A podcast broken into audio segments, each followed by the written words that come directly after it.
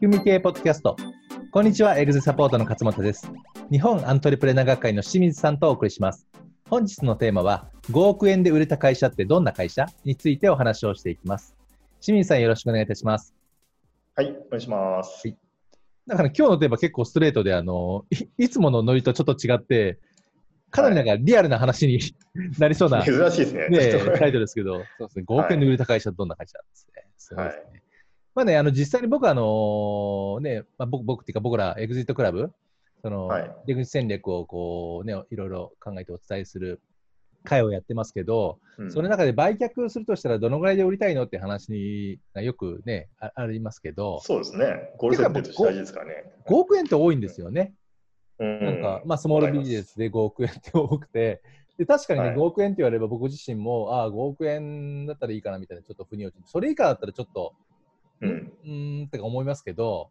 なんか5億円もいい線かなと思うんですよね。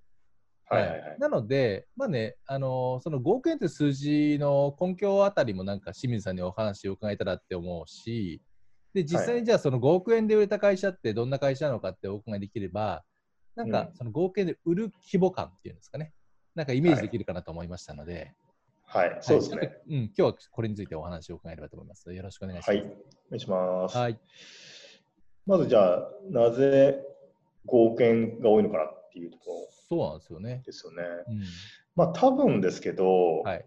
あのー会社員のね、障害賃金っうん。て、ちょっと調べたら、なんか昔はね、3億円って言われてましたけど、今、2019年だと 2, 2億2000万弱ああ、ですね。はいはい。はい、会社員の場合ですね。なるほど。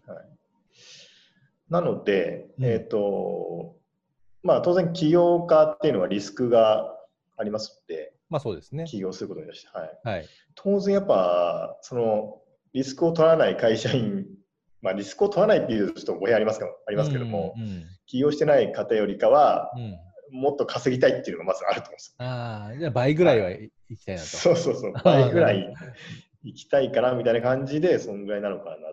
なるほど。まあ、あともう一個としては、まあ、当然会社員の障害賃金がね、まあ、2億とか3億なんで、まあ、そんぐらいあれば、要は働かなくてもまあうんうん別のことできたりするっていうことなんで、そうですね。まあ、5億で売ってあのなんだかんだ税金だの仲介手数料だの取られても、まあはい。そこそこ残るとあうのん働かなくてもいいぐらい。はい。これが1億とかだと、多分いろいろ取られて、あんま手元に残んないと思うんですよね。確かにね。そういう意味だと、じゃあ選択肢ってことですね。よえっ、と、そう5ですね億と売って、4はい億とか4億弱とかですかね、はい残りって。だと思うんですね。そうすると、まあ、あの選択肢として働かなくても別にいいし、まあ、それをもとに新しいなんか起業してチャレンジをするっていうのもあるし、はい、いいろんなこう選択打ち手が出てくるっていう数字なんですかね。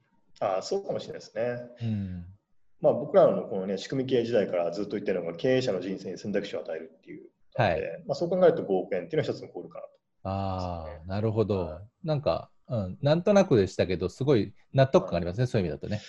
そうですよね。うん、じゃあまあ実際、ね、5億円で売れた会社って売れるにはどうすればいいかっていうのではい。えーまあ、もちろんこの会社の価格ってあの買い手があってのことなんでそこの2社間での、ね、交渉とか、そのシナジーとかでだいぶ変わってくると思うんですあけどももちろんそうですね。はいはい。まあ、例えばっていうので、ちょっといくつかうん、実例を。ちょっと実例を。はい。はい公開情報なんでね、これ。あのあそうです多分あの申し上げても大丈夫と思うんですけど、はい。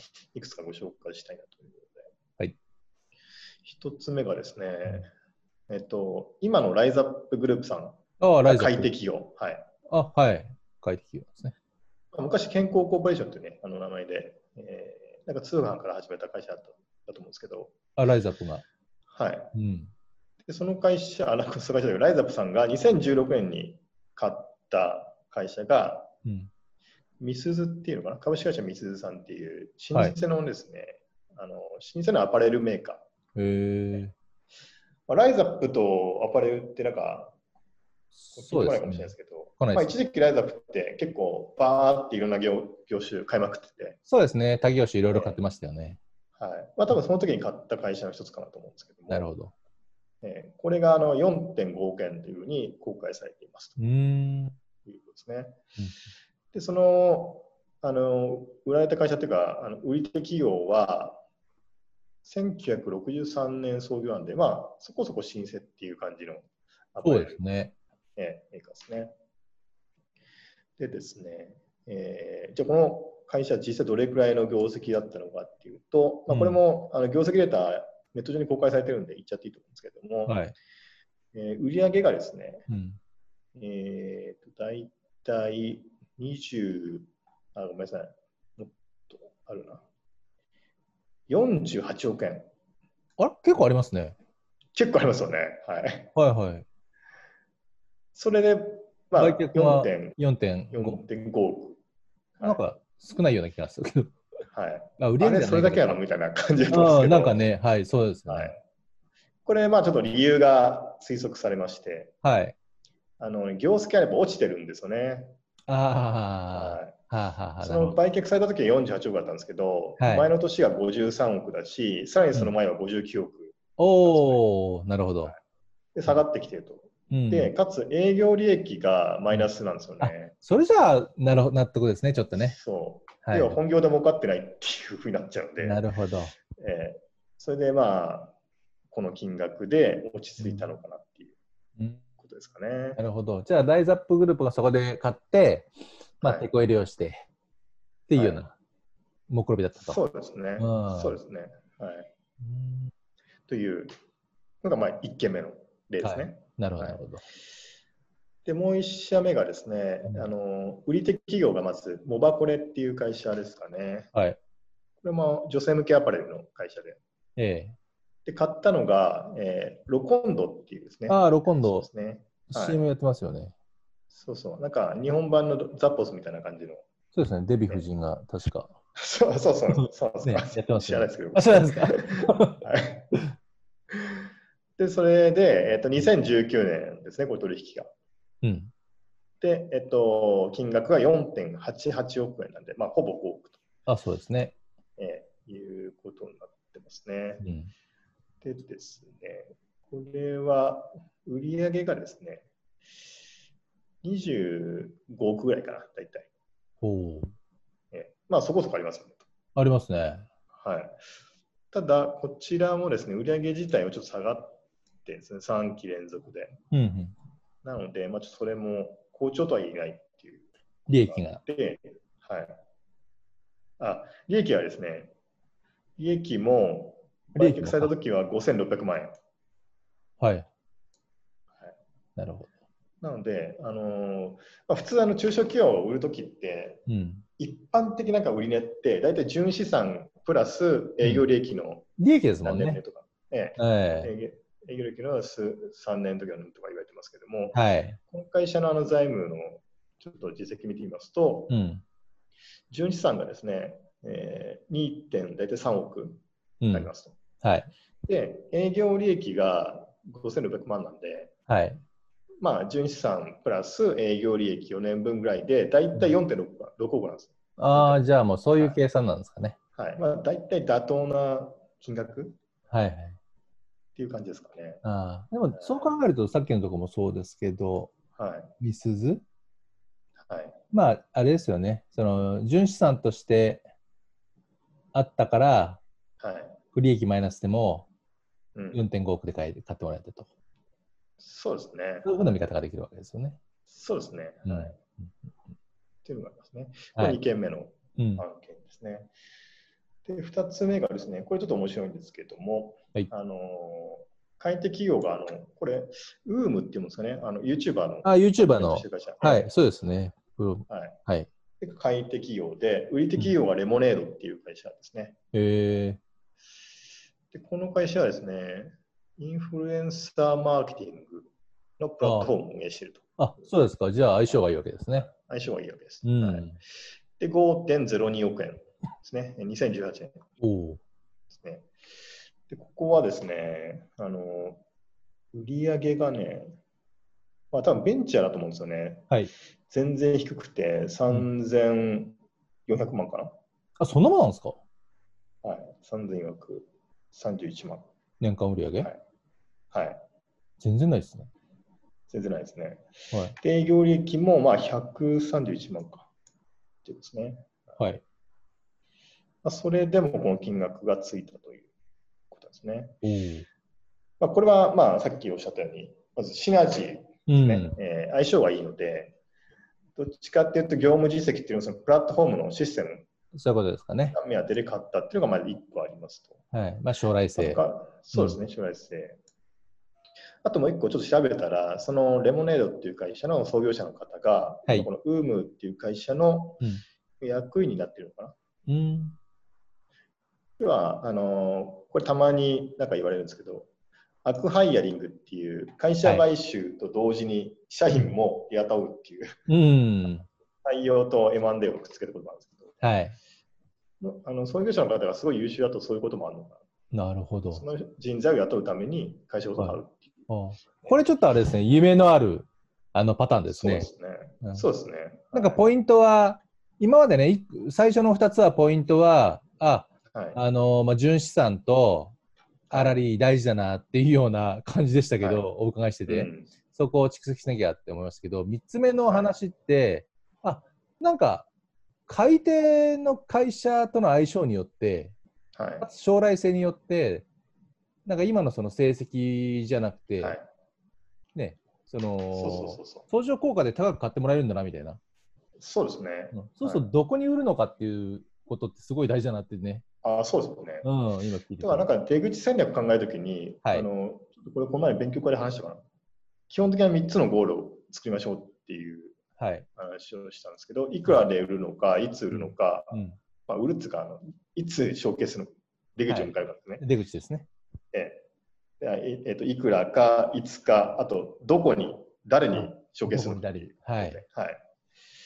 で、それを明確にしておくと、こうういうん案件になるのかこれはいい事例ですね。なと。はい。うん。素晴らしい。で、これ3つ目ですね。で、最後は4つ目。あ、こはい。れ一番なんかリアリティあるなっていうのがこの4つ目なんですけど、え中小企業の場合だと。はいうん。えーっと、これはですね、買い手企業が、えーつなぐソリューション、 つなぐソリューションズっていうつなぐソリューションです。え会社で、まあ、採用関連のビジネスをやってるみたいですね。ー、はあ。はいで、売り手企業がスタープランニングっていう会社ですかね。はい。うちはあの東北エリアで人材派遣業を展開されている。ほうほうあじゃあ、採用とか人材とかっていう人関連のビジネスで相性がはいい。い。そうみたいですね。うんはいまあ、地域密着だと。うんで、これが、えー、と2017年で金額が4.61億円はい。でですね、こちらのスタープランニングさんの、うんえー業績見てみますと、えーっとですね、その売り売れた会社売れた時売った時は、はい。だいたい売上で、えー10億円ぐらい。うん。はい。で、えっと、営業利益が、うん。えー4200万か微妙に少ないですね。な。はい、で、純資産が1億。そのもんかねはいはい。まあ、だから営業利益率はそんな高くない感じはしますうん。ね。はい、なんかね、もうちょっと人材企業って高いのかなっていう、僕が前いた会社、 これ、勝間さんも知ってる会社ですけど、はい。 結構もっと稼い だ記憶がある。あ、そうです。あ僕はノートコメント、ノンコメントですけど。あそうそうまあ、ちょっといるやり方はあるんでしょうけどね。はいまあ、えっと、そうですね。で、純資産が1億弱。で、うんまあ、ここもだから純資産プラス営業利益の、えーっと、あ、結構いってる、8倍ぐらいいってるのか。まあ、純資産プラス営業利益の何倍かっていうので多分ついたと思うんですうけんど、うんでもちょっと倍率は高いんですよね。あの営業利益の8倍ぐらいあのそうですね。これはなんなんでですかね。その相性とか相乗効果のところえっとですね、多分ですけど、はい業績は伸びてるんです、成長してるんですよね。ああ、そういうことですか。はい、だからさっきの1、2番目の会社は落ち,、はい落ちてる時に売ったのそっ で、かそっかそっか。っていうこうああ、こう見ると面白いですね。いろいろ傾向が。まあなんか成長してる時に売りなさいっていうね、ことはよく言われますからね。 はやっぱい。りで、そこは結構ね、3年前は売り上げ、まあ、めちゃくちゃ伸びてはいないけど、8億、うん。 9.6億、10億みたいな感じで伸びてるああ、伸びてますね。コツコツとはい着実に。はい、で、営業利益も前年度は1800万だったんですけど、はい。売った時は4200万売ああ、なるほど、なるほど。ってる。はい。あとやっぱり人材不足っていう、この世間的な情勢があって、はい。採用関連の会社は多分、人材持ってる、抱えてる会社欲しいんじゃないですかね。そういうことですかね。なるそほういうどプ。レミアムみたいなものがついてるああ、素晴らしい。なんか面白いですね、こう聞いてると、要素がいろいろそうとで。すね。はい、僕もこれ調べててね、結構面白いなと思ってて。うん。なんかいろんなポイントがありそうですよね。